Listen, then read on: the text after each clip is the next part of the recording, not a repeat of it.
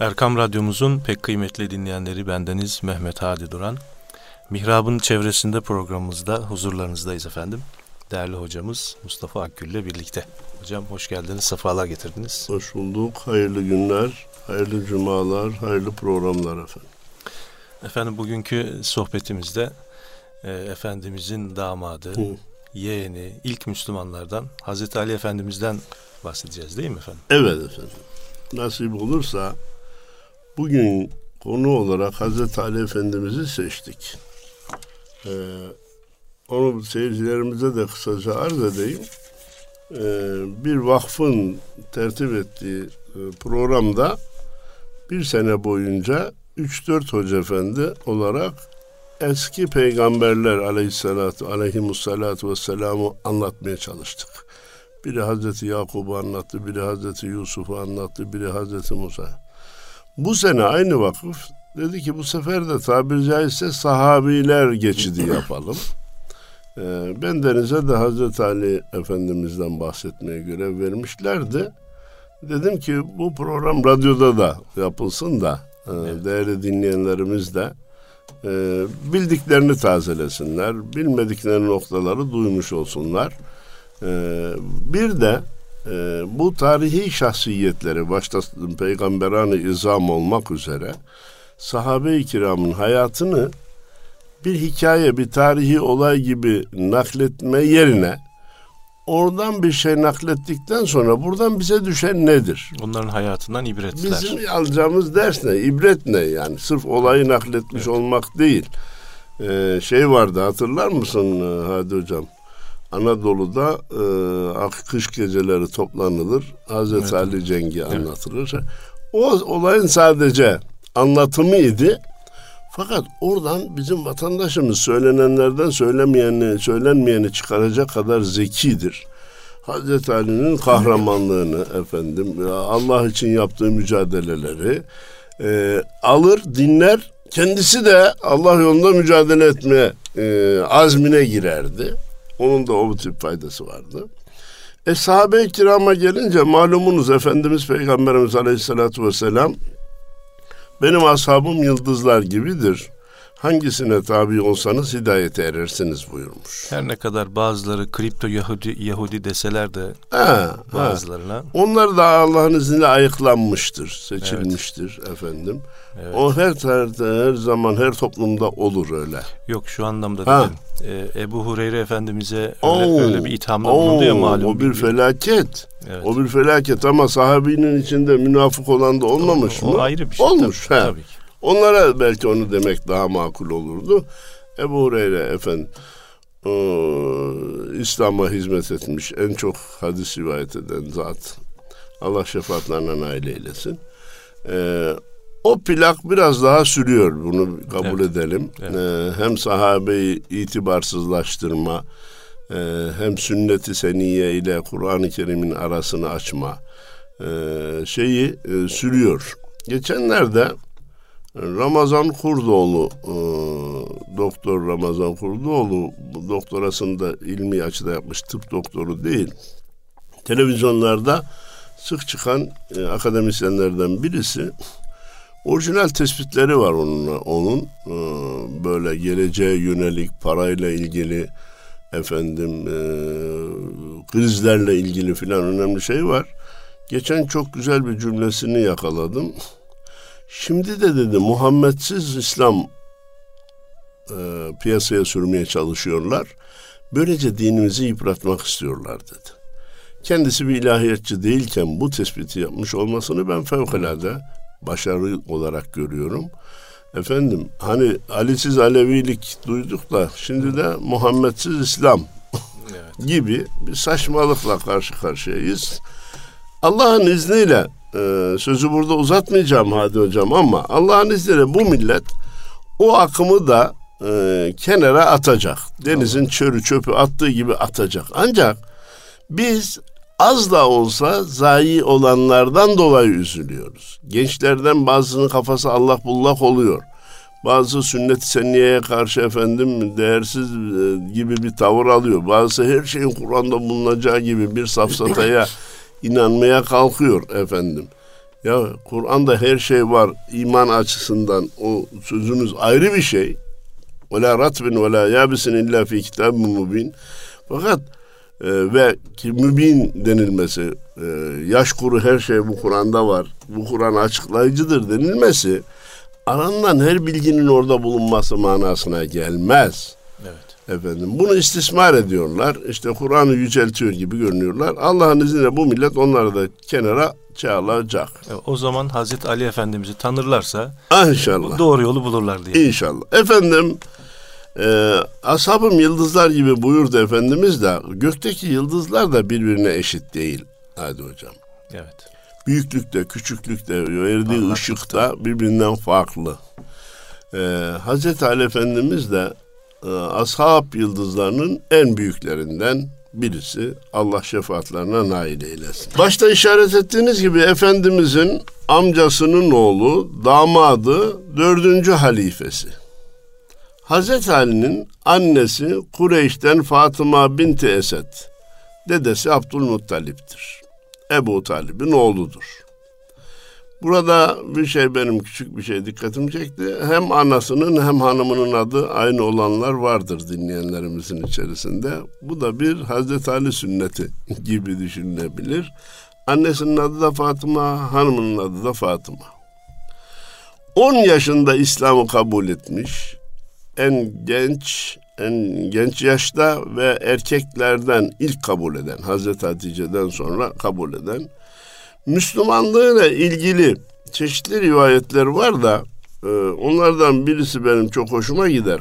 Efendimiz Peygamberimiz Aleyhisselatü Vesselam İslam'ı anlattıktan sonra ya Ali git babana danış o da onaylarsa İslam'ı kabul et, Müslümanlığa gir deyince Hazreti Ali gitti kısa zamanda geri dönüp geldi.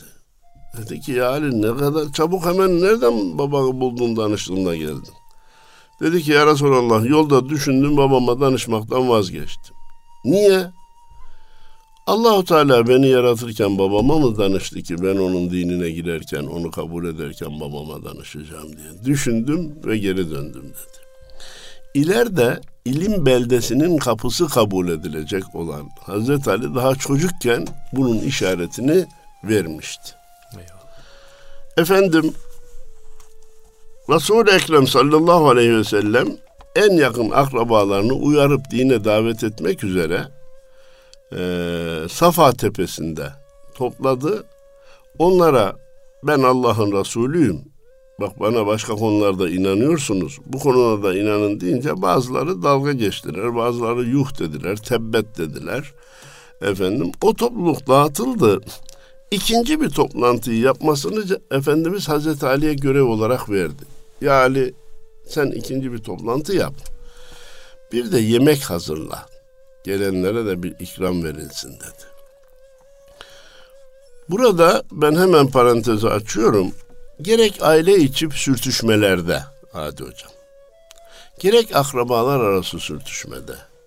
Gerek geçelim Anadolu'ya köyler arası sürtüşmenin hatta kan davası şekline dönüşmelerinde barış isteniyorsa, insanların eskiyi unutması isteniyorsa, geçmişe bir sünger çekmeleri, çekmeleri isteniyorsa, yemeğin rolü çok büyüktür. Bir yemek yapılacak. Ortada bir aş olacak. Onun etrafına barışmasını ve eskiyi unutmasını istediği insanlar oturdu mu? Meselenin yüzde 45'i halloldu. Oraya oturması demek barışa hazır olduğunu, barışı kabul ettiğini gösterir.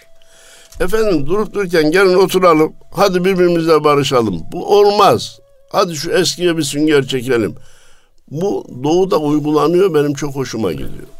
Bölgenin büyüğü de orada bulunuyor. Efendim bir yemek yeniyor, genelde pilav, etler yeniyor. Ha, şimdi eskiye bir sünger çekelim. Dünya fanidir. Ömrümüz üç günlüktür. Birbirimizi kırmayı değmez. İnsanız geçmişte bir şeyler olmuş olabilir deyince onun katkısı büyük oluyor. Bunun için bundan sonra da aile içi veya akrabalar arası problemleri halletmek isteyenlere bir yemek hazırlamalarını tavsiye ediyorum. Efendimiz ikinci toplantıdan sonra Ey Abdülmuttalib oğulları ben özellikle size genelde de bütün insanlara gönderilmiş bulunuyorum. İçinizden hanginiz benim kardeşim ve dostum olarak bana beyat edecek? Yani ilk biri beyat etsin ki arkası devam etsin. İlan etti. Böyle söyleyince ilk Hazreti Ali Efendimiz ayağa kalktı. Ve orada Resulullah'ın istediği sözlerle ona beyat etti. Efendimiz Peygamberimiz Aleyhisselatü Vesselam da sen benim kardeşimsin, vezirimsin diyerek Hazreti Ali'ye iltifat etti.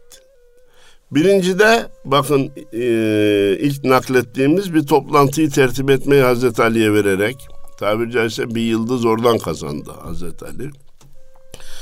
İkinci toplantı sonunda sen benim kardeşimsin, vezirimsin diyerek bir yıldız da oradan kazandı. Burada hemen bizim almamız gereken ders, ibret.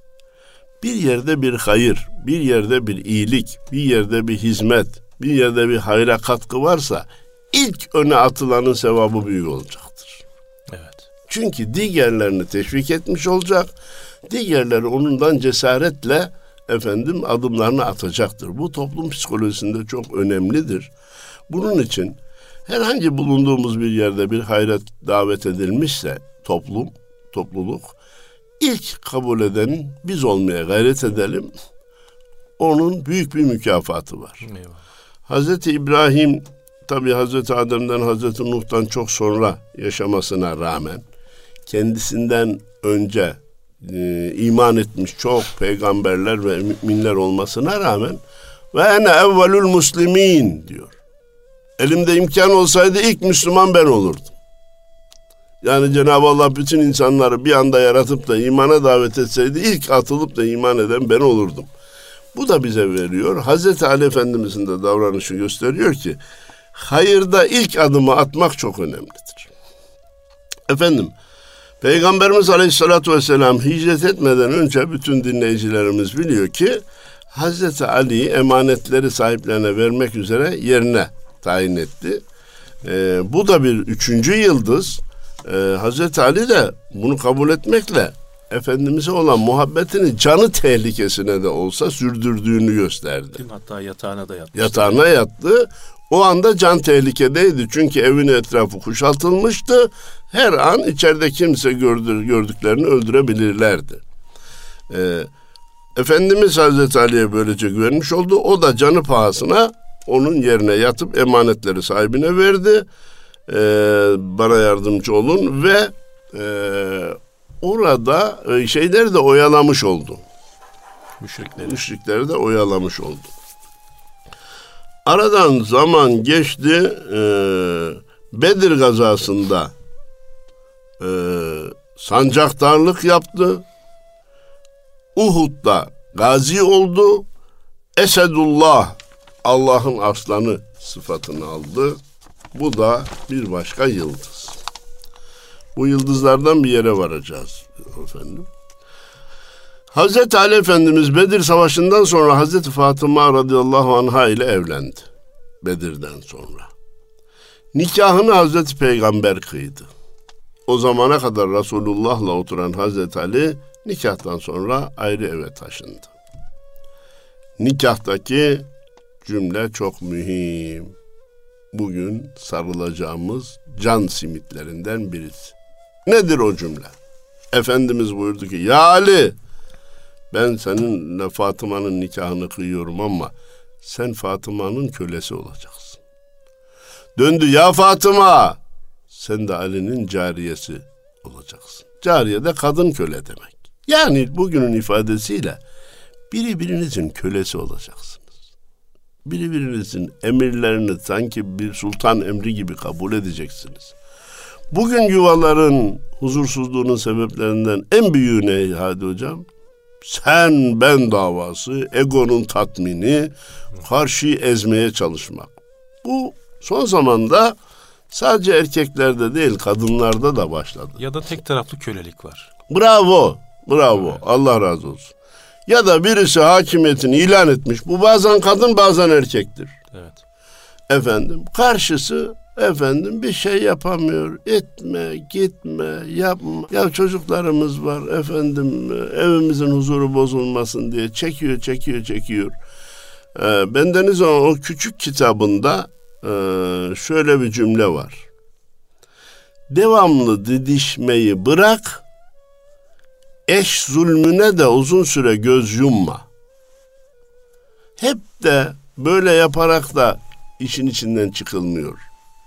Hadi hocam. Karşı taraf kerameti kendinde görüyor. Dur be kardeşim ya bu nedir senin yaptığın? Bunu ya eş söyleyecek ya onun akrabalarına söyletecek ya bir şey yapacak biraz da yaptığının yanlış olduğu kendisine söylenecek.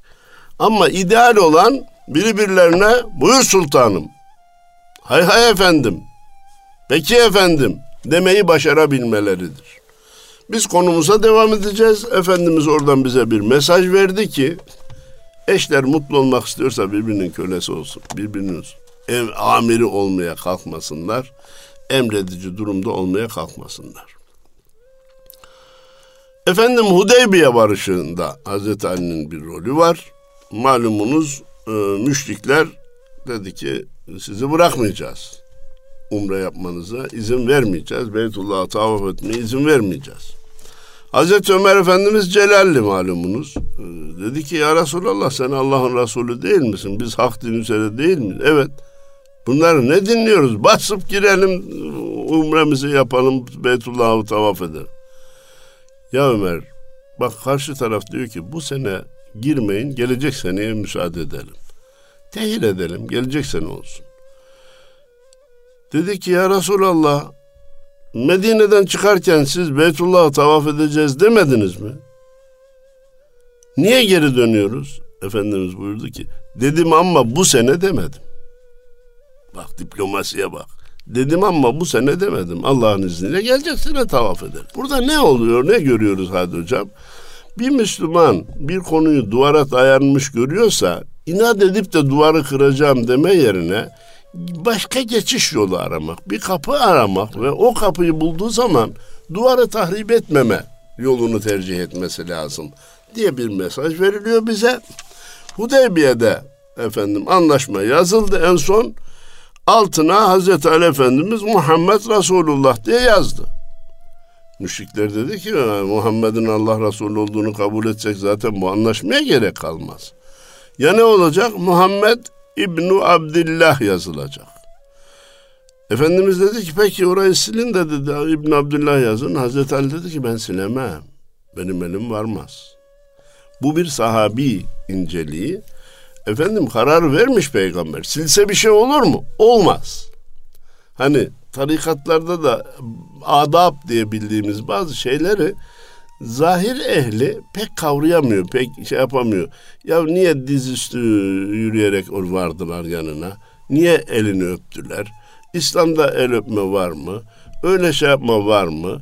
Böyle tabi olma var mı? Vesaire, vesaire gibi ufak tefek şeylere kafaları takıyorlar. Bak Hazreti Ali Efendimiz ne dedi? Ben onu silemem. Benim elim ona varmaz. Efendimiz buyurdu ki gösterin de ben sileyim. E, sildi. Yerine tekrar Muhammed İbni Abdillah yazdı. Yazıldı. Burada bizim gördüğümüz iki nokta var. Bir, Efendimizin gün geldiğinde bir sıfatından bile vazgeçmesi, en önemli sıfatından bile vazgeçmesi. İki, Hazreti Ali'nin benim elim onu silmeye varmaz tepkisi. inceliğini, efendim, sadakatini, hassasiyetini görüyoruz. Tebük seferine çıkarken Efendimiz Hazreti Ali'ye dedi ki sen Medine'de kal ve ehli beyti koru, muhafaza et, onların başında dur. Hazreti Ali bu tekliften memnun olmadı. Niye ben gitmiyorum? Ben de harbe iştirak edeyim. Efendimiz Peygamberimiz Aleyhisselatü Vesselam buyurdu ki Musa'ya göre Harun neyse sen de bana karşı öyle olmak istemez misin? Tur Sina'ya giderken Hazreti Musa yerine Hazreti Harun'u vekil etmişti. Ben de şimdi Tebük Harbi'ne gidiyorum. Sen burada Medine'de beni temsilen kal. Bu da efendim, Hazreti Ali Efendimiz'e büyük bir yıldız efendim. Bir de mukayese ile böyle yapması. Şimdi bu yıldızlardan bir yere varacağız dedim. E, malumunuz e, 80, 82 milyon vatan evladının içerisinde bir kısmı Sünni, bir kısmı Alevi vatandaşlarımız. Bizim onlara selamlarımız, muhabbetlerimiz var. Bu işaretleri Hazreti Ali'nin halifeliğine delil olarak görüyorlar. Ama işaretler ayrıdır veya işaretten işarete fark vardır. Evet. Hazreti Ebu Bekir'in hilafetinin en büyük işareti Efendimizin rahatsızlığında mihraba geçmesini emretmesidir. Onu geçince oradaki işaret bunların hepsini e, bir tarafa bıraktı. Bir. İki. Söz buradayken mutlaka bizi dinleyen Alevi kardeşlerimiz de vardır.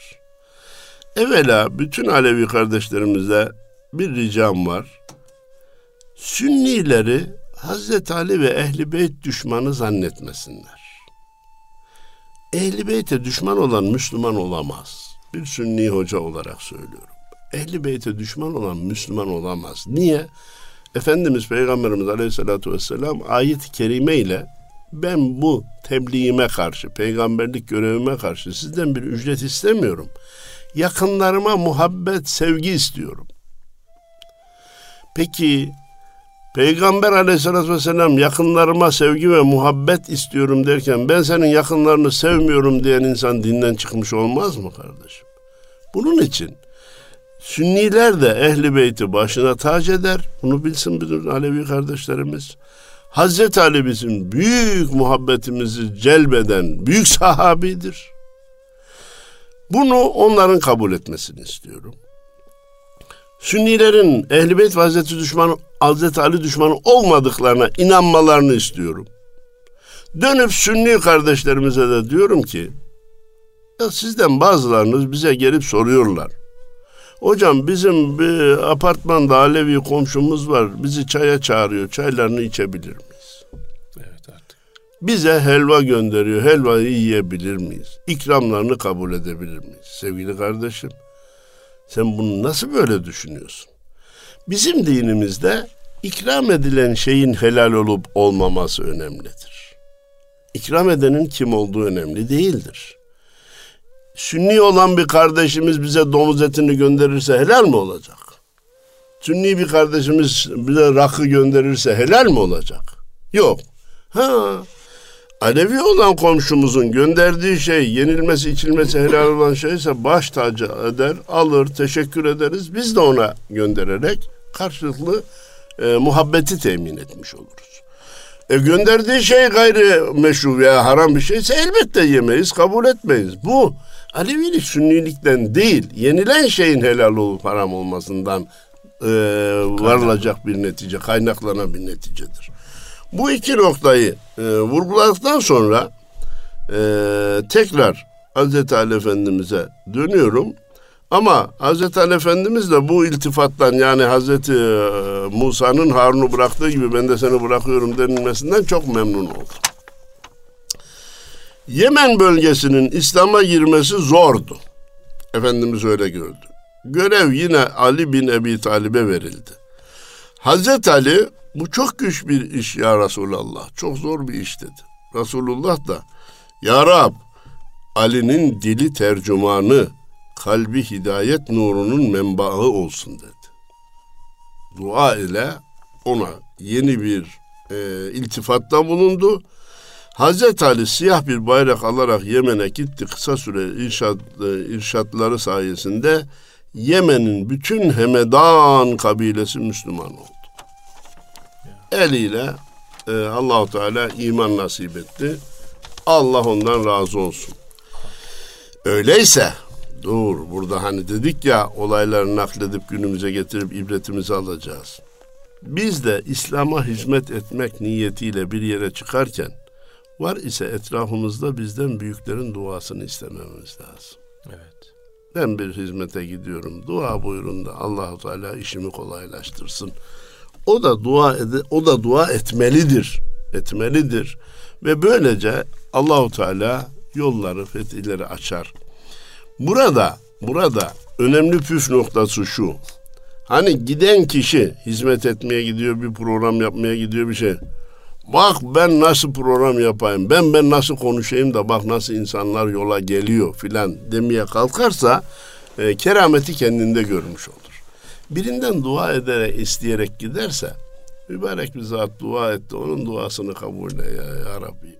Başarı elde edersem demek ki onun duasından demiş olacak.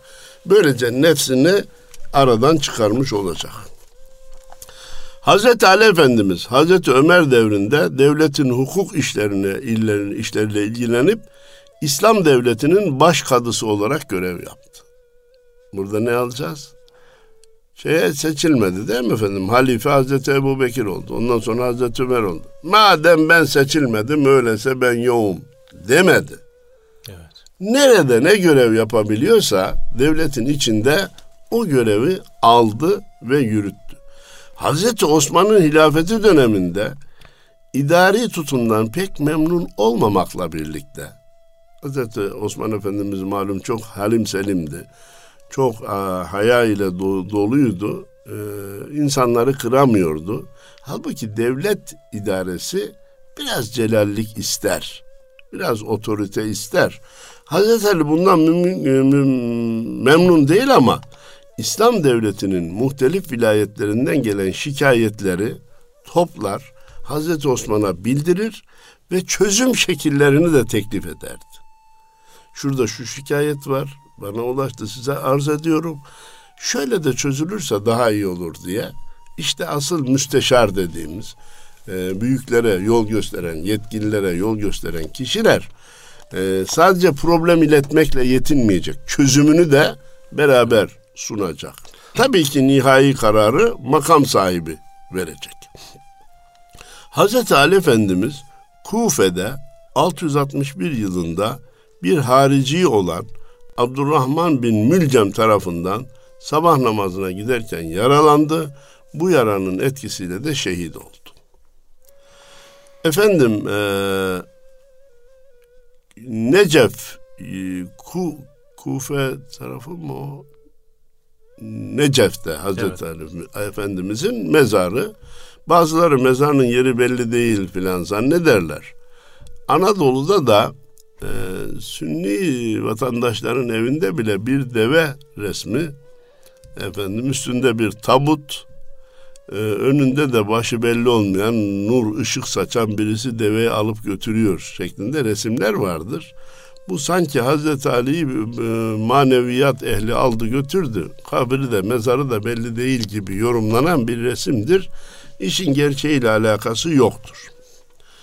Efendim Hazreti Ali radıyallahu an Resulullah'ın tabiriyle ilim beldesinin kapısı olarak ümmetin en bilgini ilan edildi. Ama sıra ne zaman geldi? Dördüncü halife olarak ona geldi. Ee, günümüzden 25-30 sene evvel hayatta olan Musa Dede Bayburti isimli bir muhterem zat vardı. Tasavvuf ehli, Nakşi şeyhi. Bir müritlerinden birisi bir Alevi kardeşimizi onun dergahına götürmek istedi ama Alevi kardeşimiz çekiniyor. Şimdi ben varsam ne derler e, efendim horlarlar mı şey yaparlar mı filan Kapıdan girince o muhterem zat buyurmuş ki Buyur beyim buyur nimetin iyisi sonunda gelir. Allah Allah. nimetin iyisi sonunda gelir. Yani Hazreti Ali dördüncü halife oldu ya yani onu dördüncüye kaldı diye derecesi küçük anlamına gelmez. Nimetin iyisi sonunda gelir buyurmuş. Onun gönlünü almış. Bir e, örnek olarak arz ettikten sonra Hazreti Ali Efendimiz devlet başkanı olup halifeliğe seçince seçilince e, devleti bir düzene koydu. Maliye şöyle olacak, ordu böyle tenzim edilecek, kaza yani mahkemeler şöyle hareket edecek diye bir düzene koydu. Bununla kalmadı. Memurlarına şu genelgeyi gönderdi Hadi hocam ki dinleyicilerimizin dikkatini istirham ediyorum e, istirham ediyorum. Sanki bu maddeler de bugün yayınlanması gereken, bugün bile geçerliliğini muhafaza eden maddeler olarak görüyorum. Memurlarına diyordu ki yazılı beyanında, yazılı genelgesinde Hazreti Ali Efendimiz. Bir, halka karşı daima içinizde sevgi ve nezaket besleyin. Onlara bir canavar gibi davranmayın. Sakın onları azarlamayın. Vatandaş azarlanmayacak. İki, Müslüman olsun olmasın. Herkese aynı davranın. Müslümanlar sizin din kardeşiniz, Müslüman olmayanlar da insan kardeşinizdir. Siz devlet adına iş yapıyorsunuz. Sadece İslam adına değil. Devlet, İslam devleti kendi tebaası içinde bulunan bütün vatandaşlarına karşı hizmet vermekle mükelleftir. Üç, affetmekten utanmayın. Ya vatandaş yanlış da yapabilir gelip haksız yere hakaret edebilir. Sen vazifeni yapmıyorsun, niye böyle yapıyorsun diye. Vay sen misin bana böyle diyen ben de senin işini yapmıyorum deme yerine affetmekten utanmayın. Cezalandırmada acele etmeyin.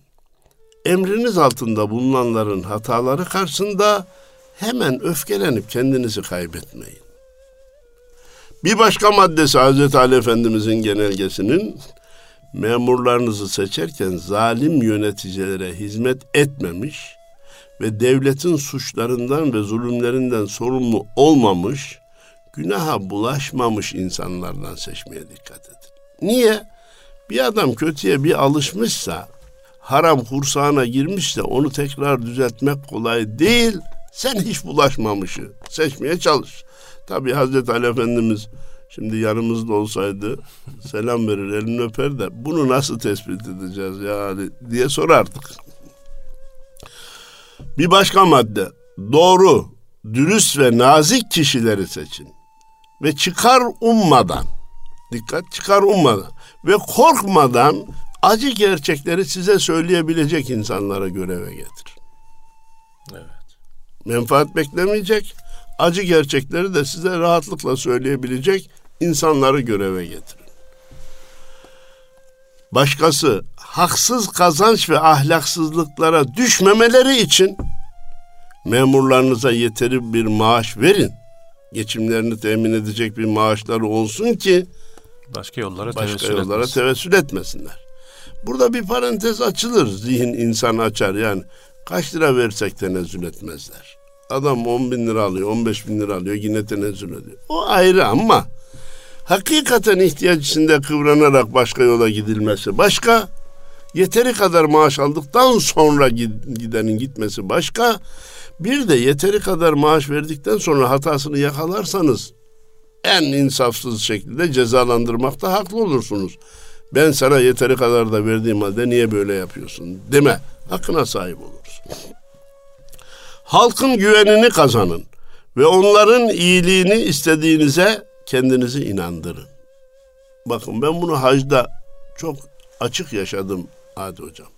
Eğer hacılar, bizim kafile başkanımız, bizim grup görevlimiz, bizim ibadetimiz için çırpınıyor. Bize en ibadetin en iyi şeklini yaptırmak için gayret sarf ediyorlar. Kanaatine varırsa problem çıkarmaz. Bir derse ki bizim hocalar yatıyor. İbadete önem vermiyor geldiler buraya harcırahlarını alıp dönmeye bakıyorlar derse olmayan problemleri bile var gibi gösterirler. Geliyoruz memleket idaresine. Eğer idare edilen halk, idare edenleri, ya bunlar elinden gelen gayreti gösteriyor. Ama devlet problemsiz olmaz. Koca milletin problemi sıfırlanmaz. Ne yapsınlar? Gece gündüz çalışıyorlar kanaatine varırsa vatandaş daha anlayışlı olur idareleri daha kolay olur. Memleketin de problemleri gittikçe artmaz. Yok canım yukarıdakiler yatıyor vatandaşı hiç düşünmüyor kanaatine vardı mı olmayan problemi bile problem çıkarırlar. Ve ve ve maalesef zaman zaman dünyanın çeşitli ülkelerinde gördüğümüz çözümü sokakta aramaya başlarlar ki çözümün sokakta aranması bir ülke için en tehlikeli yollardan birisi. Yanılmıyorsam Fransa'daki o e, sarı yeleklilerin verdiği zararın 10 milyar euro olduğunu ben duydum haberlerden. Kardeşim 10 milyar euro bir memlekette ekonomiye sarf edilseydi, teşvikler verilseydi işe yarayacaktı. Ne yaptınız? Kırdınız, yaktınız. İşte mazlumların ahı al- alınıyor hocam. Ha, o ayrı tabii. E, Başka açıdan öyle. Evet. Evet. Ben yani bizzat o işten çıkar umanlara yanlışını Evet. söylüyorum. Cenab-ı Allah başka yerden onlara veriyor. E, bizde de maalesef teşvik edenler oldu biliyorsunuz. Evet. Onlar sokağa döküldü, siz de sokağa dökülün. Sokağa döküldü ki, vurdu, kırdı ki ne kazanacak kardeşim? Evet. Gezi Biz- olaylarını yaşadı Gezi ülke. yaşadık, Taksim olaylarını yaşadık. Şu kadar insanımız öldü. Her sene illa Taksim'e çıkacağız, Taksim'e çıkacağız. Sağa solu kırdılar, döktüler. Kimse bir şey kazanmadı. İnsanlar konuşa konuşa anlaşır Kur'an'ına bakmak lazım. Hazreti Ali Efendimiz de bunu ta- tavsiye ediyor. Hiçbir zaman vaadinizden dönmeyin. Yapamayacağınız şeyi de vaat etmeyin. Al sana anayasa gibi bir kural kardeşim. Ben memurlarına bunu tamim etmiş, göndermiş. Yapamayacağınız işi vaat etmeyin, vaat ettiğinizden de dönmeyin. Ne kadar güzel. Esnaf ve tüccara dikkat edin. Onlara gereken önemi gösterin.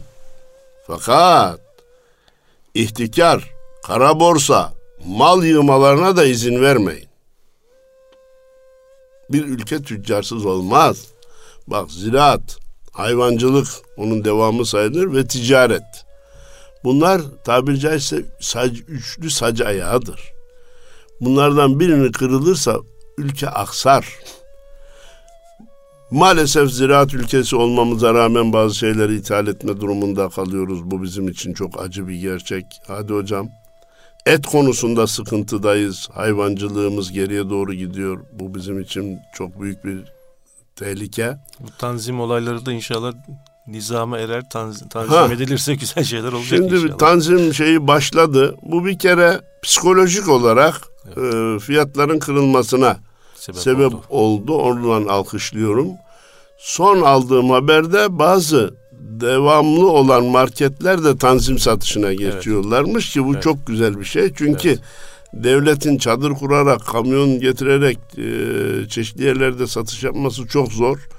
Efendim bir taraftan o devam ederken e, mağazalarını kurmuş olan marketlerin de bu işe iştirak etmeleri çok önemli. Buradan bir alışkanlık başlanıp da acaba e, doğrudan üreticinin malı doğrudan tüketiciye aktarılabilir mi? Yani asıl amaç üreticiliğin teşviki değil mi hocam? Teşviki onlar da mallarını biraz fazlaya satsınlar, zarar etmesinler.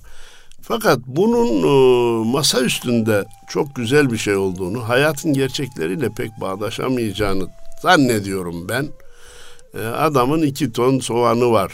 E, müstakil getirmeye kalksa, burada gelini gelip satmaya kalksa, efendim nerede kalacak, nerede yatacak, nakliyesi onu kurtaracak mı vesaire. Efendim şimdi e, aracıların yaptığı bir hizmet de yok değil. Evet. Öyle şey zannedilmesin. Psikolojik Tabii. olarak karşı çıkılıyor ama onlar da bir şey yapıyor. Sonra son satan hani bize son satan pahalıya satıyor. Ama adam akşama kadar 20 kilo domates satıyorsa efendim bunu 25'er kuruş 50'şer kuruş karla satamaz. Evet. Öbürü tonla satıyor. 10 kuruş da kazansa yeter. Öbürü 1 liradan aşağı 2 liradan aşağı kar ederse evini çeviremez. Kazancını devam ettiremez. Bütün bunlar hayatın gerçekleri ama bu tanzim satışlarından bir çıkış yolu olabilir. Bir psikolojik Yeni, yeni bir şey fayda ortaya. olur diye düşünüyor ve alkışlıyoruz. Hazreti Ali memurlarına gönderdiği tamimin bir başka maddesinde el işlerine yardım edin. Çünkü bu yoksulluğu azaltır. Sanat, sanat, sanat, sanat. Bugünkü derdimiz ne ya hocam? Herkes çocuğum üniversiteye girsin, üniversitenin bir bölümünü bitirsin. Kardeşim meslek lisesinde okusun. Oranın da üniversiteye girme yolu var. Üniversiteye yine girsin. Ama giremezse de bir mesleğe sahip olsun. Girerse o mesleğin daha da uzmanlığını yapmış olsun. Bu yola gitmek mecburiyetindeyiz hadi hocam. Yoksa bu kadar üniversite mezunu, işsizlik ordusu bizim başımıza büyük problem açacak. Devlet olarak da, aileler olarak da. Evet. Meslek liselerine ağırlık vermek mecburiyetindeyiz. Biz ağzımı ne, ağzımızı ne zaman meslek liseleri diye açsak ha İmam Hatip'i kastediyorlar. Ha İmam Hatip'in önünü açmak istiyorlar. Belli bir kesimde bir İmam Hatip düşmanlığı var. Kardeşim biz sadece İmam Hatip demiyoruz. Bu ülkeye elektrikçi de lazım, marangoz da lazım, motorcu da lazım. Her meslekten insanlar lazım. Mesleklere, meslek liselerine önem vermemiz gerektiğine dikkat çekmek istiyorum. 1400 sene evvel Hazreti Ali Efendimiz sanat ehline önem verin, onlar fakirliği azaltır buyurmuş.